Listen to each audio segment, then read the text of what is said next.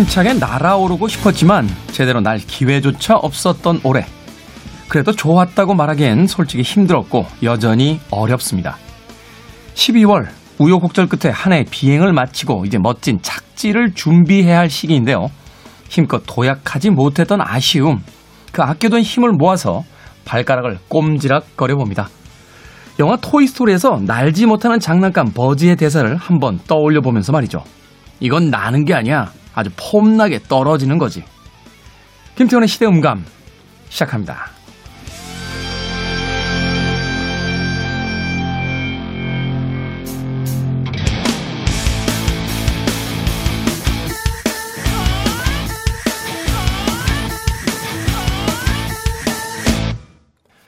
그래도 주말은 온다. 시대를 읽는 음악 감상의 시대음감 김태훈입니다. 한 애니메이션 영화에 등장했던 캐릭터의 대사가 유난히 마음에 와서 박히는 그런 날입니다. 이건 나는 게 아니야. 아주 폼나게 떨어지는 거지. 사실 생각해보면 날아오르거나 위로 올라갈 때 폼이 나는 것보다 무엇인가를 그만두고 마무리 지을 때 폼이 나는 사람은 그렇게 많지 않은 것 같습니다. 성대한 은퇴식에서 진정으로 누군가에게 존경의 박수를 받을 수 있는 사람이 많지 않다라는 것은 우리가 정점의 자리에서 내려오는 순간 글쎄요 어, 많은 사람들에게 어떤 영감을 주기보다는 그 자리에 연연하는 듯한 미련을 보이기 때문이 아닐까 하는 생각도 드는군요. 등산해 보신 분들은 아시겠습니다만 올라갈 때보다 내려올 때 다치게 되는 경우가 많고요. 8,000m가 넘는 히말라야를 등반한 그 많은 산악인들은 결국 하산길에서 목숨을 잃기도 했습니다. 자, 그런 어떤 인생의 은유와 비유를 생각해 본다라면 이제 한 해를 마무리 짓는 12월에 어떤 욕심을 버리기보다는 마무리를 잘 지어봐야겠다. 끝나는 그 수순의 욕심을 버리고 조금 여유를 잃지 않는 그런 한 해의 엔딩이 되어야겠다 하는 생각 다시 한번 해보게 됩니다. 자, 김태원의 시대음감, 시대 이슈들을 새로운 시선과 음악으로 풀어봅니다. 토요일과 일요일, 1라디오에서는 낮 2시 5분, 밤 10시 5분 하루에 두 번 방송이 되고요. 한민족 방송에서는 낮 1시 10분 방송이 됩니다. 팟캐스트로는 언제 어디서든 함께 하실 수 있습니다. Counting Crows의 음악 듣습니다. A Long December.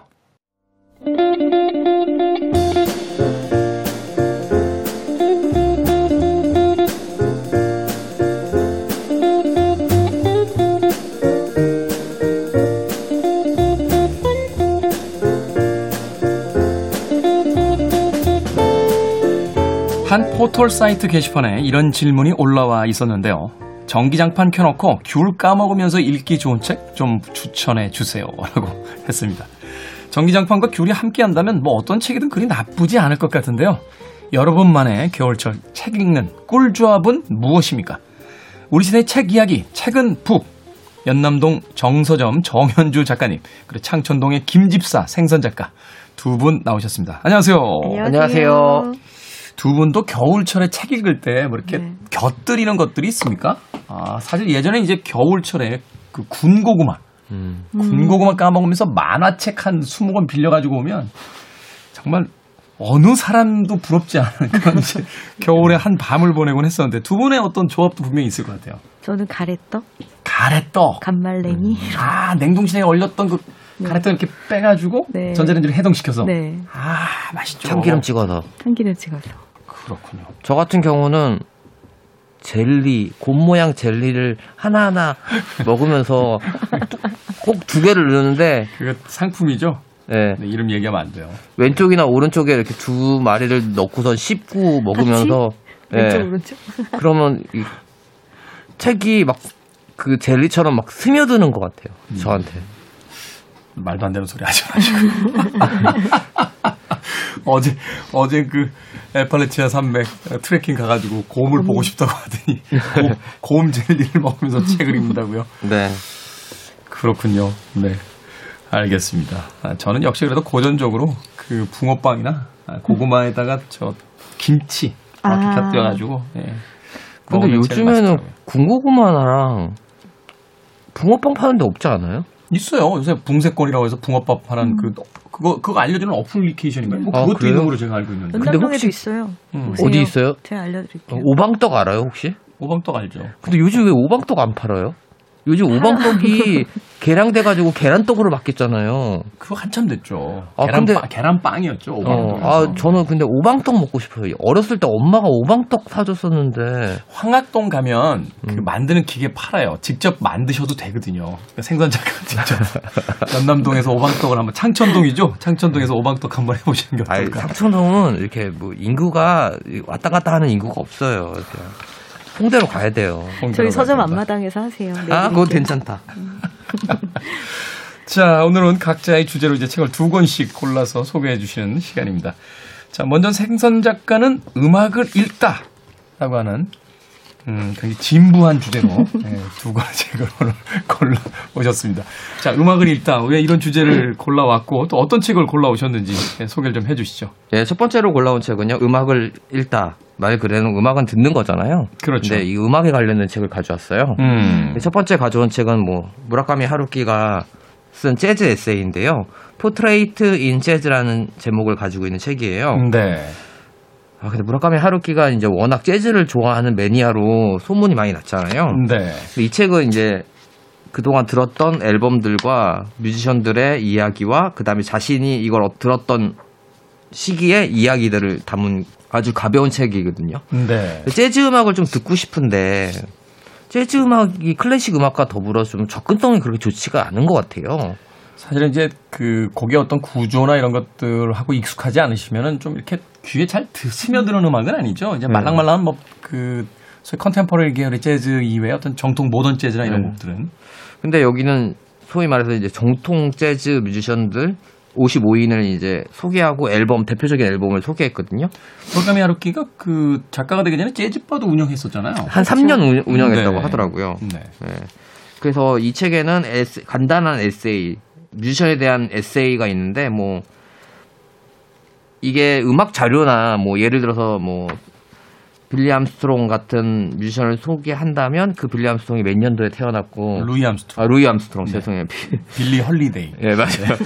어, 루이 암스트롱에 대한 얘기가 뭐 몇 년도에 태어나고 음악적 성과는 뭐 이런 내용이 아니고요.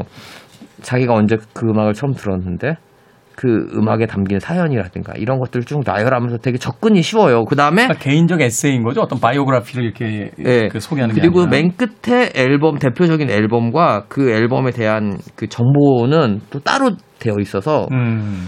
앞에서 읽고 좀 궁금해지잖아요. 어떤 음악인지. 그리고선 맨 밑으로 가면 맨 뒷장으로 가면 앨범과 뮤지션에 대한 소개가 이제 인포메이션 같은 거 있죠. 음. 뭐뭐몇 년도에 태어났고 이런 것들이 나와 있어서 좀 처음에 입문하시는 분들에게는 도움이 되는 책인 것 같아요. 재즈를 이제 좀 들어보자라고 했을 때 어떤 어려운 이론서들보다 그냥 가볍게 아, 무라카미 하루키는 이 음악이 이렇다라고 소개했는데 한번 들어볼까 하는 정도의 이제 가벼운 마음으로 음.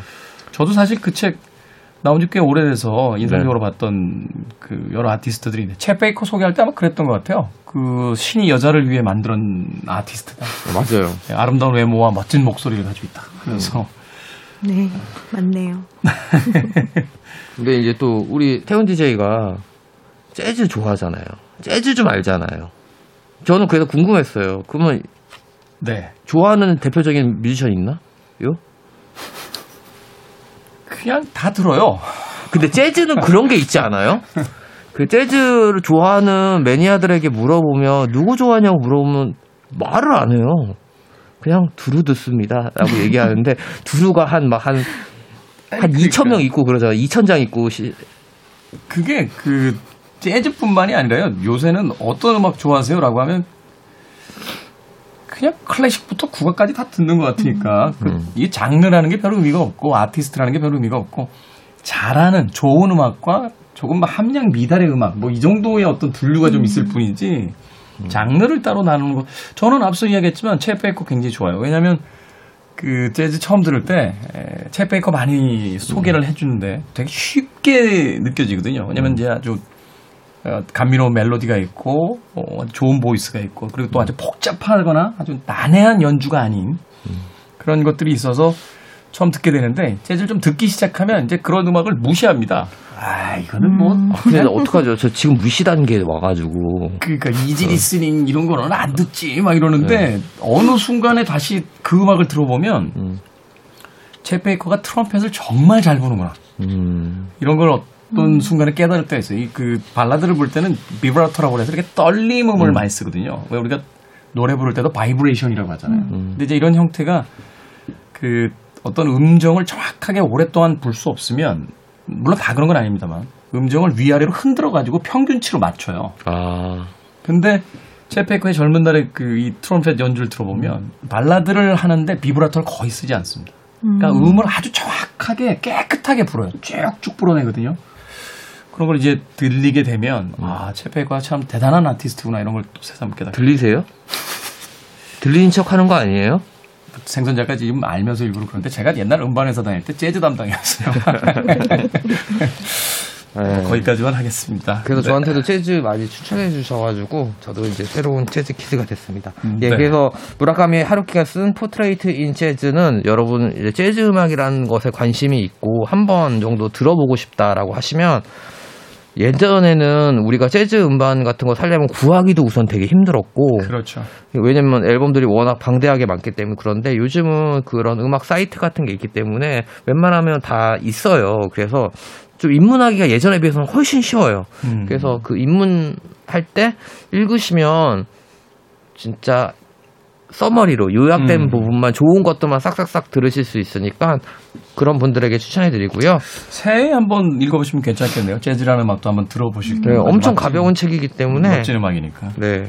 또 그 삽화로 이렇게 아티스트들 캐리커처 그려놓은 게 되게 이쁘잖아요. 네네네. 네. 그 흑인들의 뮤지션을 이렇게 그려서 이것도 굉장히 유명한 그 일러스트레이터 마코토라는 사람이 네. 했대요. 네, 백인들도 있습니다. 네, 흑인들만 있는 건 아니고. 다음은 제가 며칠 전에 아, 이 책을 읽기 전에 이제 다큐멘터리를 봤었는데 KBS의 다큐멘터리 중에 동학 농민 혁명 운동에 관련된 다큐멘터리가 있었어요. 네. 최대 격전지에 대한 그런 내용이었는데 거기 이렇게 중간에 그 혁명군들이 불렀던 노래가 있더라고요. 음. 그 노래에 대한 이야기를 하면서 뭐 출 설명이 나오고 출처 어, 한국 강원의 한국 대중문화사라는 책이 나오더라고요. 네. 그래서 궁금해서 제가 사봤는데 이 책은 두 권으로 되어 있어요. 강원 씨 음악 평론가로도 알려져 있고 뭐 연출가로도 알려져 있는 분이고 최근에는 명리. 명리학도. 예. 네네.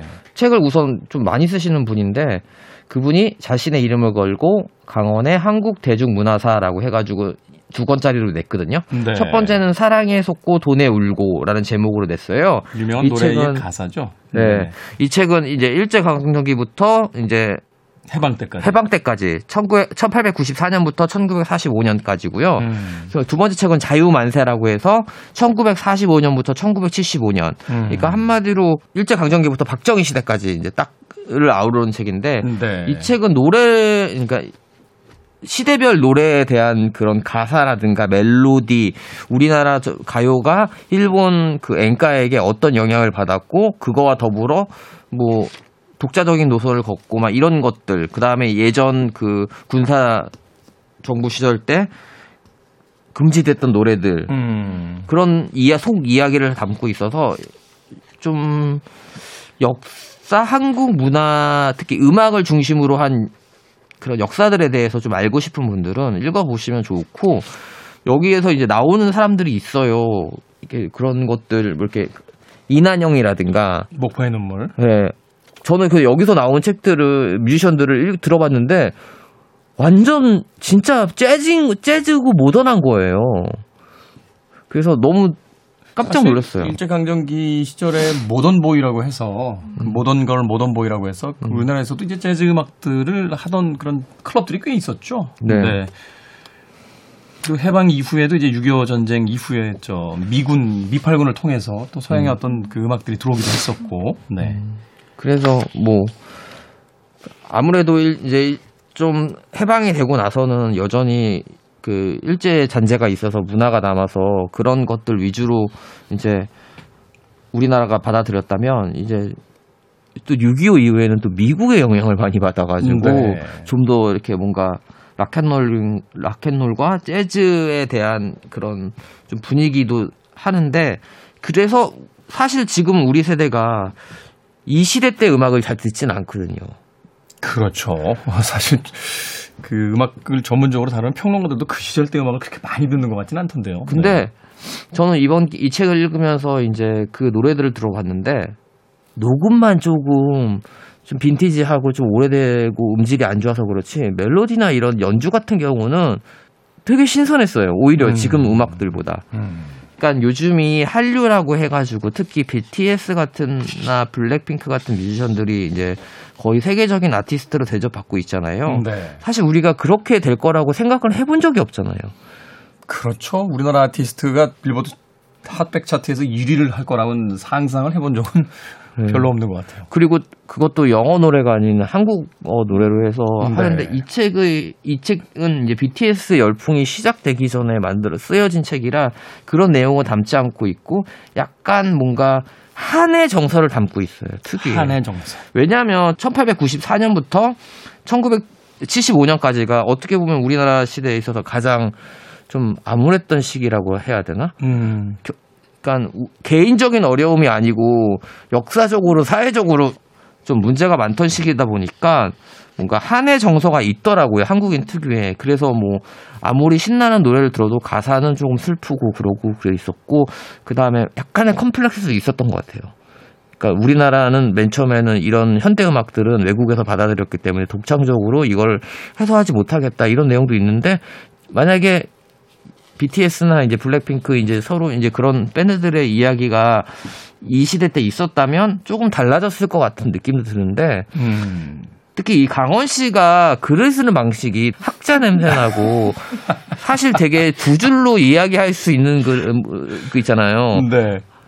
한 두 문 단어에 걸쳐서 장황하게 쓰는 경향이 있거든요. 그러니까 말하자면 이제 정보량이 많으시니까 그 정보를 이제 다 쏟아내시니까 네. 근데 아, 길어지죠. 우리 어저께도 얘기했는데 제일 중요한 거는 단순하잖아요.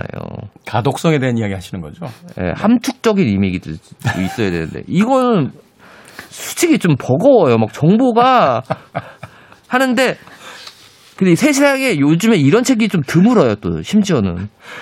그러니까 근데 저는 듣고 있으면 약간 다락방 냄새도 나면서 옛날에 보면 안 될 책을 몰래 훔쳐보는 그런 느낌이 들더라고요. 금서를 보는 듯한. 네. 그러면서 엄청 재밌게 읽고 막 줄도 그거 하면서 읽고 있는데 아, 진짜 시대를 보시는 관점이 정확하다는 생각도 들었어요. 이 시대 때. 그래서 어떻게 해서 우리나라의 대중음악이 이 정도까지 나왔는지 하는데 지금 저는 지금 아직 그 45년부터 75년까지 가지를 못했는데 그 시대는 이제 건전가요라든가 이런 시대잖아요.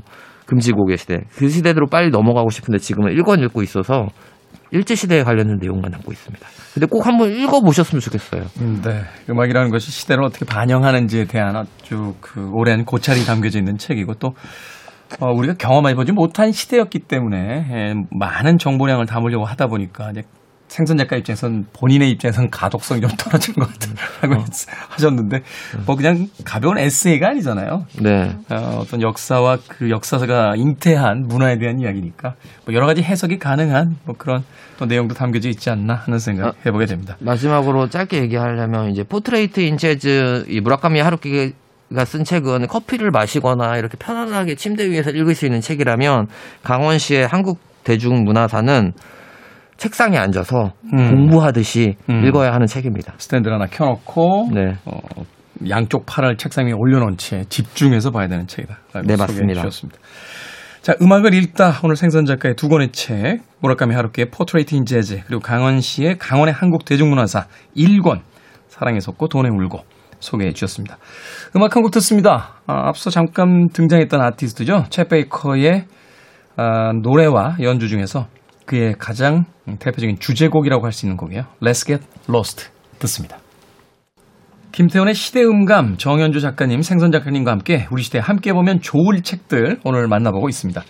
앞서서 이제 생선 작가의 책 두 권을 어, 소개를 받고 어, 쳇 베이커의 Let's Get Lost까지 음악을 듣고 왔는데 이제 정현주 작가님 어떤 주제와 또 어떤 책들 골라오셨습니까? 네, 이번 책은 여성을 향한 응원이라고 제가 제목을 붙여봤는데요. 여성을 향한 응원. 네. 근데 여성뿐이 아니라 남성들도 어, 비슷한 경우를 겪는 분들이 많을 것 같아서요. 이제 이제는 여성, 남성도 그쵸. 중요합니다만 네. 약자를 위한 응원 이것이 더 그쵸. 시대 정신에 맞는 것 같아요. 맞아요. 네. 그한 권은 육아가 두려운 엄마들에게 라는 책인데 요즘 육아 남성들도 많이 하니까 육아에 대해서 아직도 근데 먼 것 같아요. 육아를 한다라고 안 하고요. 육아를 돕는다고 도와준다. 하죠. 네, 그 사실 이제 자기 일이 아니다 이렇게 생각하는 거잖아요. 혼나야 돼요. 그러니까 그냥 같이 하는 거지 뭘 네. 육아를 도와요 돕기는. 네. 맞습니다. 육아가 두려운 엄마들에게라는 책 한 권은 이제 육아하시는 어머님들, 여성들을 위한 책으로 골라왔고요. 사랑한다고 말할 용기라는 책이 있는데 이거는 네. 일하는 여성들. 일하는 여성. 네, 이렇게 둘로 사실 나눠지진 않고 뭐 일도 하고 육아도 하고 다 하시면서 거기서 음. 겪는 어려움들이 또 있는데 특히 이제 여성들이 갖는 어려움이 또 있거든요. 그렇겠죠. 남성들도 남성의 어려움이 있듯이 그 육아가 두려운 엄마들에게라는 책부터 소개해 드릴 건데요. 이 책은 도널드 위니코트라는 분이 쓴 책이에요. 도널드 위니코트의 육아가 두려운 엄마들에게. 네, 저는 이제 육아를 하지 않기 때문에 이분의 이름이 낯설었었는데 사실 육아를 하는 어머님들은 다 육아서를 읽었다면 다 아는 이름이라고 해요. 아, 음. 근데 우리나라에는 이분의 책이 별로 없어요. 아 그래요? 네, 별로 없어서 제가 깜짝 놀랐고 찾아보면서 아주 오래 전에 나왔다 절판됐거나 그런 형태로 되어 있고요. 이분은 음, 아동 정신 분석의 선구자라고 불리는 분이고요. 네. 어, 이분은 원래 그 정신분석 하시던 분이 아니고 소아과 의사였대요. 소아과 의사. 네. 그래서 아이들을 치료를 하다 보니까 이게 몸을 치료해서만 해결하지 않는 부분들이 있다는 것을 발견하게 됐고, 단순하게 이제 증상만 치료한다고 되는 것이 아니다. 그렇죠. 그래서 이분은 이제 그런 공부를 하기 시작한 거야. 심리학 공부를 하기 시작했고요. 그래서 뒤늦게 이제 정신분석 수련을 하셨던 분이에요. 음, 네. 그리고 1896년이니까 어, 굉장히 엄청 옛날 분이죠. 음, 19세기 분이시군요. 네. 그리고 어. 이제 삶의 마지막까지 아이들에 대해서 이야기를 하셨고, 이제 영국에서 굉장히 유명해지셔가지고 BBC에서 프로그램을 맡았어요. 네. 우리나라로 치면 오은영 선생님처럼 아, 육아에 대해서 이제 육아하는 엄마들을 모아놓고 토크쇼도 진행하시고 했는데 그 내용들을 모은 BBC 강연 내용을 모은 책이에요. 네. 근데 이 책은 나온 지 2주 됐는데 절판됐고 그러니까 제가 지금 이야기하는 동안 찾아보셨죠? 찾아봤는데 절판이 뜨네요. 제목을 바꿔서 1월에 다시 나온다고 하니까 이제 네. 1월에 만나보시면 될 것 같아요. 제가 소개하려고 정해놨는데 출판사에서 연락이 왔어요. 절판한다고. 가시기 전에 그 책 저 주고 가시죠. 아, 이게 희귀본이어서. 네. 근데 이 책의 이제 새로워질 이름은 충분히 좋은 엄마입니다. 음, 훨씬 훨씬 더 어떤 용기를 주는 네. 음, 제목이네요.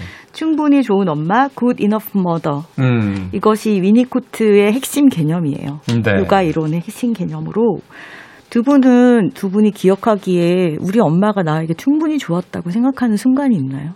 넘치죠. 어, 네. 전 나이 들고 나서 젊은 날 생각하면 후끈후끈해요 얼굴이. 음. 그래서 이 책 읽으면 그렇게 돼요. 우리 엄마가 이랬구나. 어. 나 때문에 이랬겠구나. 이런 생각들을 많이 하게 되는데. 아니 정 작가님 또 감정 또 아, 엄마들 정말 너무 고생이 많으세요. 근데 음. 여기 보면은 이분은 good enough mother라는 것은 많이 노력하지 않아도 될 수 있는 거라는 거예요. 음, 네, 우리 보면 육아하는 엄마들 특히 모든 엄마들이 약간의 죄책감을 가지고 있어요. 나는 정말 훌륭한 엄마가 되지 못하는 것 같아. 네. 네. 그런 것 때문에 힘들어하고 뭐 일하는 엄마는 일하는 엄마대로 또 아이만 키우는 엄마는 아이만 키우는 엄마대로의 어떤 그런 고통들이 다 있잖아요. 그렇죠. 예, 그 중에 가장 핵심적인 것은 사실 내가 너무 못- 잘못하고 있는 게 아닐까? 혹은 나 자신의 삶을 찾으려고 할 때마다 주변에서 비난이 온단 말이에요. 그렇죠. 네. 그런 것이 잘못된 것은 아닐까 하는 그런 죄책감들에 대해서 이분은 정확히 이렇게 얘기를 해요. 모든 엄마가 엄마로서의 자질을 타고난다. 음, 그러니까 이분이 얘기하는 핵심 개념 중에 하나는 아기가 태어나기 직전부터 아기가 태어난 몇, 후몇 달 동안은 엄마가 정말 강박적이라고 할 만큼 아이에게 집착하면서 사랑에 막 넘치고 몰두하는 시간이 있대요. 네. 그 시간이 되게 중요하다. 우리는 프로이드는 0세부터 3세까지를 얘기하잖아요. 네. 근데 이분은 그 이전, 그러니까 출산 직전부터 출산 직후가 아이한테 주는 영향에 대해서 많이 이야기를 하셨는데 그 순간 엄마는 그냥 본능적으로 이거는 우리가 뭐 모성이 타고나는 거다 아니다라는 논란이 굉장히 많이 있지만 그거랑 관계없이 그냥 본능적으로 그때는 음. 아이를 낳아야 되니까 엄마가 거기에 대해서 굉장히 예민해질 수밖에 없잖아요. 그렇죠. 예, 그리고 태어나자마자 작은 생명이니까 그 시기에서 형성되는 많은 것들이 이미 충분하다는 거예요, 아이한테는. 음. 그래서 엄마들은 이미 너무나 충분한 존재다. 그러니까 엄마들은 아이를 낳았다는 그 순간부터 평생을 죄책감이 시달리시더라고요. 그러니까 더 좋은 그러니까요. 엄마가 되지 못했다, 더 해주지 못했다. 네. 그리고 자신이 해준 것들은 기억하지 않으신 채 그냥 어, 내가 못 해준 것들만 계속 머릿속에서 떠올리시면서. 맞아요. 어, 근데 그러지 말라고 이분은 계속 얘기를 해요. 그렇군요. 그러니까 엄마가 해야 될 것은 엄마는 이미 엄마로서의 자질을 갖고 있다. 음. 너무 걱정하지 말고 정말 이분이 강조하는 것 중에 제가 마음이 좀 좋았던 부분은 자기 자신으로 존재하라는 거예요. 자기 자신으로 네. 존재해야 해야만 한다. 네, 좋은 엄마가 되기 위해서 자기를 왜곡하지 마라. 가면 쓰지 마라. 그 가면은 언젠가 벗게 되어 있고 그렇게는 오래 갈 수 없다. 네, 음. 오래 갈지 못할 뿐만 아니라 애들한테 공포감을 주는 거예요. 엄마가 이랬다 저랬다 하면은 애한테 또 안 좋아요. 그렇죠. 안정감이 사라지니까. 네, 그러니까 아이한테 정말 필요한 것은 그 안정감이라는 것인데 그 안정감이 우리가 생각하는 뭐 풍부한 돈, 뭐 이런 게 아니고 음. 풍부한 케어 이런 게 아니고 엄마가 거기 있을 거라는 것인 거죠. 아이들의 습성 중에서 저도 배운 건데 아이가 넘어지잖아요. 음. 그러면 엄마가 깜짝 놀라면 안 된다는 거예요. 네, 엄마가 어떻게 어떻게 어떻게 하면서 깜짝 놀란 표정을 지으면 아이가 넘어졌다가 엄마 표정을 보고 큰일 났구나 음. 해서 울기 시작한다는 거예요. 그런데 엄마가 아주 담담한 표정으로 아 괜찮아 괜찮아라고 하면 울려고 하다가 놀래서 엄마 표정을 보고 어, 별일 아닌가 하면서 그냥 울음을 그치게 되는 경우도 많다라고 하더라고요. 네, 어. 그러니까 엄마라는 존재는 항상성을 유지해야 되는데 음. 그 항상성은 억지 노력으로 되지 않는다는 것이죠. 아, 내가 나로서 존재해야지만 네. 변함없이 아이에게 어떤 안정감을 줄 수 있다. 네. 그 부분이 저는 굉장히 와 닿았어요. 어, 인상적이네요. 그 부분. 네. 그리고 지금 생각해 보면 아까도 말씀하셨지만 내 엄마가 언제 정말 나에게 충분히 좋은 엄마였지? 아, 이미, 모든 순간 이미 사실. 이미 그 서양의 그 유명한 속담인가요? 있잖아요. 그 하나님이 모든 곳에 갈 수 없어서 엄마를 대신 보낸다라고 하는 음. 음, 그런 뭐 아주 유명한 네. 이야기도 있는데. 그러니까 다 자란 우리의 입장에서 보면 엄마랑 싸우던 순간조차도 엄마는 나한테 되게 충분한 존재였는데 엄마는 싸우고도 밥 차려주잖아요. 그러니까 여기 그런 말이 나와요. 엄마는 좌절해도 된다. 그렇지만 실망을 하지 마라. 음. 네, 그런 이야기가 나와요. 그리고 그것만 가지고 있으면 된다는 거예요. 아이에 대해서는. 그래서 아이를 키우시거나 키울 예정이신 분들은 한 번씩 꼭 봤으면 하는 그런 네. 책이고 또 남자분들도 저는 사실 아이가 없고 앞으로도 계획이 없는데 그럼에도 불구하고 그 이야기 딱 듣는 순간 바로 검색해 본게 어, 이거 읽어봐야겠는데 하는 생각이 네. 딱 드네요. 저도 그 어. 생각을 했어요. 왜냐하면 우리가 또 이제 육아를 하지 않더라도 아이가 주변에 많이 있잖아요, 아이들이. 그렇죠. 그리고 제 친구들은 다 엄마고 그 아이들이 그 친구들을 이해하려면 그리고 그 친구들이 저를 찾아와서 막 얘기를 한단 말이에요. 뭐, 어, 넌 자유로워서 좋겠다. 막 이러고 막 얘기할 때 육아의 고통을 털어놓으면 해줄 말이 없는 거예요. 왜냐면 경험이 없으니까 음. 잘못 말할까봐 그때 이 책을 쥐어서 보내야 되겠다라는 생각을 했어요. 그리고 이제 엄마는 완벽해서는 안 된다고 말해요, 이분은 오히려. 음. 충분한 엄마는 완벽한 엄마가 아니다.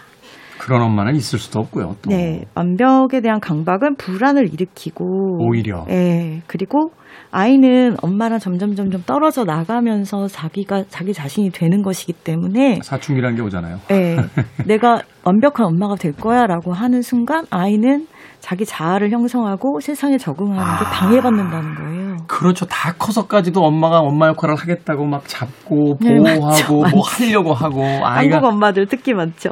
그러면서 오히려 안 좋은 엄마가 될 수도 있다. 네. 그래서 아이에게 제일 중요한 거는 신뢰할 수 있는 엄마가 되어주는 거예요. 음, 거다. 언제나 그 자리에 있는 엄마가 네, 되어주는 네. 거. 그래서 아이들이 예측할 수 있게 해줘라. 네. 엄- 우리 엄마는 내가 이래도 떠나지 않을 거야라는 생각을 갖게 해줄 수 있어야 된다. 네. 네. 그리고 이제 아이들은 왜 반항하는가 이런 것도 있고.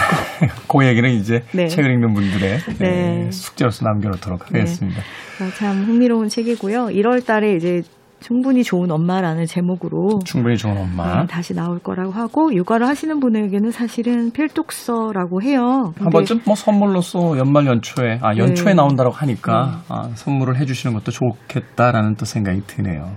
한국 엄마들 특히 이게 제가 이 책을 올려놨더니 정신과 의사 선생님들이 그러는데 정신과에서는 그 교재로 쓰고 있는 음. 책이라고 하더라고요. 도널드 위니코트의 네. 네, 책을 참 좋았고 제가 예전에 그 새벽 방송 할 때가 있었는데 그때 생선 작가 저희 선곡 작가였고 그 저의 주 청취층의 한 축이요 새벽에 모유 수유하는 엄마들이었어요. 많죠. 예, 네. 사실 저는 그때 정말 제가 무지했다는 걸 새삼 알게 된 게 저는 새벽에 그렇게 자주 모유 수유를 해야 되고 깨야 되는지 몰랐어요. 음, 사연이 오고 나서 알았는데 3시간, 4시간 간격으로 계속 깨서 되죠. 아이를 수유를 해야 된다고 하면서 물론 다 그런 건 아니겠습니다만 몇몇 남편분들은 건너방에서 그냥 세상 모르게 자고 그 새벽 시간에 혹은 병상에서 그 간호하시는 분들 혹은 아이의 이제 모유 수유를 하시는 분들 이런 분들이 이제 사연을 보낼 때 참 내가 세상의 절반에 대해서 정말 아는 게 없구나라는 생각을 맞아요. 했던 적이 있는데 네. 그런 의미에서 여성분들뿐만이 아니라 네. 남자분들에게도 꼭 권해드리고 싶은 예. 음, 그런 책이 아닌가 하는 생각이 듭니다. 1월 달에 충분히 좋은 엄마라는 제목으로 네. 다시 발간이 된다고 합니다. 네. 또한 권의 책 소개를 해주시죠. 네, 이번에는 사랑한다고 말할 용기라는 책이고 이건 황선우라는 분이 쓰신 책이에요. 사랑한다고 말할 용기. 네, 이 황선우 씨는 패션 매거진에서 일하던 기자분이고요. 어, 요즘에는 이제 프리랜서로 일을 하고 있어요. 근데 20년 동안 이제 한 회사를 다닌 거예요. 음. 20년 동안 1000명을 인터뷰하고 240건의 잡지를 만들었다라고 이제 어. 처음 작가 소개가 되어 있고 네. 요즘에는 프리랜서로 일하고 있고 어, 쓴 책 중에 유명한 책은 여자 둘이 살고 있습니다. 여자 둘이 네, 살고 있습니다. 이거는 한 2, 3년 전에 나와서 많은 여성들에게 어떤 신드롬 같이 음. 어, 여자들끼리 살면 이렇게 재밌게 살 수 있구나. 그게 왜 그렇죠? 남자들끼리 살면은 엉망진창이. 술을 먹고 매일. 재밌어요. 아, 재밌어요? 살아봤어요? 저 룸메이트들이 남자여서 음, 뭐예요, 그럼 남자들끼리 살면? 우선 게임을 많이 해요. 내 친구가 와도 왕 게임 하고 아니, 걔 저는- 친구가 아니, 와도 저는- 왕게임을 해요. 저는 남자인데도요. 아, 네. 남자하고 사는 거 별로 구분해드리지 않아요. 그나마 생선은 술을 안 마시니까. 그렇죠. 그나마 가능한데, 이제 여기 여성들은 김하나 작가가 있어요. 이분은 이제 카피라이터였고, 지금은 작가로 활동을 하고 있고, 베스트셀러 이제 작가가 됐죠. 이 책을 통해서 많은 사람들한테 사랑받는 두 분이 되었는데, 네. 그래서 제가 이거 읽으면서 저도 그런 생각을 했었어요. 와, 이렇게 좀 취향이 잘 맞는 친구? 그러니까 음. 이두 분이 친해지게 된 거는 트위터에서 친구들이 너랑 얘랑 너무 잘 어울릴 것 같아 이렇게 치- 추천을 해줬다는 아, 중간에 거예요. 그 다리를 놔주신 분들이 계셨군요. 네, 근데 자꾸 추천을 하는 거죠. 너희 둘이 취향도 비슷하고 굉장히 잘 맞을 것 같아. 네. 근데 막상 뭐 트위터로 만나기 그렇잖아요. 그래서 그렇구나 하고 있었는데 어느 날 이제 두 분이 하는 일이 약간 비슷하다 보니까 어느 행사장에서 만나서 이야기를 나누다가 뭐 흠뻑 빠져든 거죠. 음. 아, 나랑 너무 잘 맞는 친구가 있네. 그래서 이제 친하게 지내게 됐는데 한 분은 요리를 잘하지만 굉장히 지저분한 분이고 저 같은 사람인가 봐요. 약간 그러고 한 분은 엄청나게 깔끔하신 분이에요. 그래서 이제 둘이 같이 한 집을 사요. 네. 각자 전세를 살고 있다가 대출을 많이 받아가지고 전세를 아 집을 하나 사고 그 집을 자기들 취향에 맞게 만들고 물론 둘이 싸울 때도 있지만 서로를 이해하는 그런 부분이 남성은 절대 이해할 수 없는 여성의 부분이 있고 또 여성은 절대 이해할 수 없는 남성의 부분들 같은 것들이 좀 있잖아요. 그렇죠. 뭐 네. 그거는 이제 종의 차이에서 오는 거니까요. 네네. 근데 이 두 분은 이제 그런 거 없이 즐겁게 또 취향이 굉장히 잘 맞아요, 둘이. 그래서 이제 같이 사는 내용인데 여성들이 보면서 음 맞아 반려라는 것은 꼭 남성이 아니어도 될지도 몰라. 라는 생각을 하게 만든 갑자기 책이죠. 우울해지네요. 음, 생선 작가 옆에 있지만 이제 곧 우리들은 몇 년 못 가서 버려질 것 같은 느낌이 들면서 이미 버려졌을 수도 있어요. 그럴 수도 있겠네요. 우리만 모르고. 우리만 모르는 거예요. 네. 아, 그 이분이 이제 그쪽으로 이제 할 일이 잡힌 거죠. 자기가 해야 될 일은 음. 여성들의 이야기들을 이제 하는 거구나. 적어내는 거를. 것이다. 네, 쓰는 그- 것이다. 네, 그래서 인터뷰를 이제 많이 하는 직업이다 보니까 인터뷰한 분들 중에서 굉장히 멋있는 언니들이 있잖아요. 네. 네. 나이가 나보다 어려도 아, 우리 언니였으면 좋겠다. 막 그런 분들이 있거든요. 그런 분들을 또 취재해서 만든 책이 멋있으면 다 언니라는 책이에요. 음. 요즘 여성들에게는 그런 멋있는 언니들이 되게 많아요. 나이가 드신 분들 중에 뭐 밀라노나 선생님도 있고, 그렇죠. 박막내 할머니도 있고, 네. 그다음에 윤여정 선생님 같은 분들도 있고, 이 여자들의 시대 이렇게 이야기할 수도 있잖아요. 네 어. 이제 숨어있던 보석들이 세상의 모습을 드러내는 남성 중심의. 어떤 문화가 이제 서서히 무너지면서 이제 네. 비로소 이제 그 자기 목소리를 내면서 그쵸. 존재감을 보이는 이제 여성들의 시대가 이제 오고 있는 건데. 네, 그런 것들에 대한 이야기인데 이거는 이제 일하는 여성 으로서 회사를 다닐 때는 이랬다, 이랬다, 이랬다. 음. 그러니까 프리랜서가 되니까 또 이런 어려움이 있더라. 그런 이야기들을 적었어요. 근데 여성들도 물론이고 어떤 일을 하는 사람들 만나서 얘기하다 보면 직장 생활 가르쳐 주는 곳이 있었으면 좋겠다. 뭐 있잖아요. 인맥 관리 가르쳐 주는 곳이 있었으면 좋겠다. 이런 얘기들 하거든요. 없잖아요. 그렇죠. 근데 없죠. 없죠. 저는 이제 자영업을 하다 보니까 이것도 또 전혀 모르는 필드에 들어와서 하려니까 이런 생각이 드는 거예요. 약 5년 정도만 내 앞에 간 사람이 음. 나를 가이드 해 준다면 어떨까? 타임머신을 타고 5년 후로 가서 잠깐 보고 온다거나 아니면 5년 전에로 가서 네. 그때 나에게 좀 몇 마디 해주고 올 수 있으면 그럼 너-. 정말 좋고 아. 이제 선배들이 한 5년 정도 너무 막 20년 선배도 너무 거장들이시니까 얘기가 안 통하고 그리고 그때와는 또 시대가 많이 변해서 네.